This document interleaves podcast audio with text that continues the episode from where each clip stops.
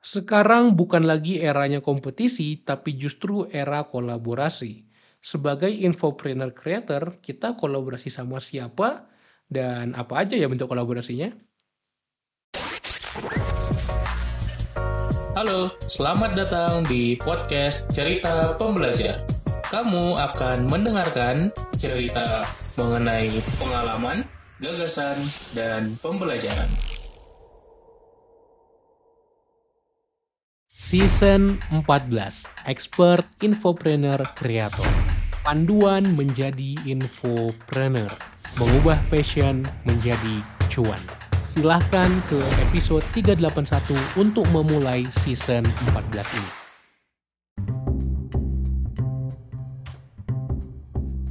Halo Sobat Pembelajar, balik lagi di podcast Cerita Pembelajar Season 14 Expert Infopreneur Creator. Dan kali ini kita akan ngobrolin tentang kolaborasi. Oke, setiap infopreneur memang secara mandiri bisa ngasilin cuan. Tapi kalau kita kolaborasi, makin banyak cuan yang bisa kita hasilkan. Oke, ketika kita mau kolaborasi, pastikan dua hal. Kita kolaborasi dengan orang yang tepat atau pihak yang tepat. Dan yang kedua, kolaborasi dengan kerjasama yang sama-sama menguntungkan. Ada 6 potensi kolaborasi yang bisa kita lakukan. Yang pertama, ini paling basic, kolaborasi sama influencer. Kalau dulu mah blogger ya, sekarang influencer atau kreator besar lainnya. Dan ini enak banget untuk ngedrive sales ke produk-produk kita. Kita bisa kolaborasi dalam bentuk collaboration post kalau di Instagram, atau kita bisa IG live bareng apapun platformnya. Memang gue paling jagonya IG ya, karena besarnya di sana. Atau kita bisa bikin video bareng. Intinya kita cari yang relevan atau niche-nya sama. Gue pernah bikin sebuah webinar tentang meta learning ya, tentang belajar, cara untuk belajar efektif.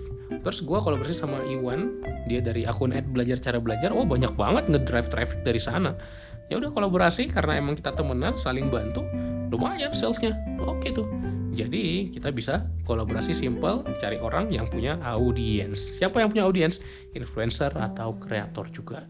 Yang kedua, kolaborasi dengan SME atau Subject Matter Expert, yaitu praktisi di industri atau pakar di industri yang memang jago. Jadi kita sama-sama cari orang yang jago, artinya kita sama-sama punya expertise kan. Lalu kita bikin webinar bareng, kita bikin course bareng, kita bikin training bareng. Dari situ orang jadi lebih tertarik untuk ikut. Kenapa? Karena selain ada kitanya, ada si orang satu lagi yang memang pakar. Jadi sekali ikut webinar langsung dapat 2 pembicara, orang senang. Itu bikin orang lebih banyak yang beli, traffic lebih banyak, leads lebih banyak. Kalau si pakar ini juga seorang kreator, wah itu kombinasi enak banget kalau kayak gitu. Tapi kalaupun enggak, itu juga akan membantu. Kita bisa skema bagi hasil, kita bisa bayar putus dia, banyaklah skema-skemanya bisa kita eksplorasi. Bisa juga kalau dia punya digital product, kita tawarkan, ini kita bikin webinar gratis yuk. Tapi nanti di akhir kita akan tawarkan bundling produk aku sama produk kamu. Nanti kita akan bagi hasil dari sananya. Nah, itu bisa juga. Asalkan kita pintar ngejelasinnya. Nah, yang ketiga, kolaborasi dengan perusahaan atau dengan organisasi atau dengan kampus. Nah, di sini ada banyak sekali sebetulnya yang bisa kita lakukan. Kita bisa bikin acara bareng, kita bisa bikin campaign bareng, kita bisa bikin kegiatan. Dan gue pernah dengan organisasi tertentu, dengan kampus, waktu itu ada Polimedia, dibantu oleh penerbit gue juga, di sana bikin campaign buku, bikin sesi bedah buku, dan mempromosikan orang untuk beli gitu. Tapi sebenarnya untuk brand awareness gitu. Terus untuk gue dapat banyak footage video juga kan. Gue punya video di mana gue ngajar di depan banyak orang. Itu kan jadi bermanfaat juga secara brand awareness, secara footage yang bisa digunakan sama editor gue nanti dan menunjukkan bahwasanya gue memang capable. Itu bagus. Lalu kemudian kita juga bisa bikin event bareng atau kita mengajukan diri sebagai pembicara di event mereka. Jadi kalau mereka punya event, kita ajukan aja diri kita. Boleh nggak gue ngisi di salah satu event lo? Yang bisa gue tawarkan ini. Gue pernah kok ngajuin sendiri seperti itu dan akhirnya jadi punya peluang untuk menjadi pembicara. Semakin banyak speaking gig yang kita punya atau kesempatan public speaking kita punya, kita akan ngebangun portfolio sebagai pembicara, dan semakin kita akan dianggap sebagai seorang ahli atau pakar. Kemudian yang keempat adalah kolaborasi dengan platform e-learning. Sekarang udah banyak banget platform e-learning yang ada di Indonesia. Silakan bisa collab dengan mereka untuk bikin e-course, untuk bikin e-learning atau e-course di tempat mereka. Kenapa? Karena mereka udah punya audiens. Jadi kita bisa bikin di tempat kita sendiri, pakai bendera kita sendiri, tapi kita juga bisa bikin di tempat mereka karena mereka udah punya traffic gitu loh. Jadi kita tinggal bagi hasil, biasanya ada yang 60-40, ada yang 50, ada 70-30, beda-beda. Silakan bisa tanyakan ke e-learning platformnya, dan kalau lu udah jadi ahli atau pakar, e-learning platform tuh berebut, by the way. Gue udah banyak banget di approach ya, Vokasia, Cakap, untuk dan banyak lagi yang lainnya, yang kecil-kecil juga, untuk bikin e-learning atau e-course di tempat mereka. Nah, gue langsung bisa tanya kritis gitu loh, dan bisa nolak. Kenapa? Karena gue udah punya tempat gue sendiri. Tapi kalau yang menarik, gue akan ambil. Nah, ketika kita taruh e-learning di tempat mereka, kita harus bisa mastiin beneran dapat traffic atau enggak, beneran bakal ada sales atau enggak. Baru kita bisa iakan atau enggakkan.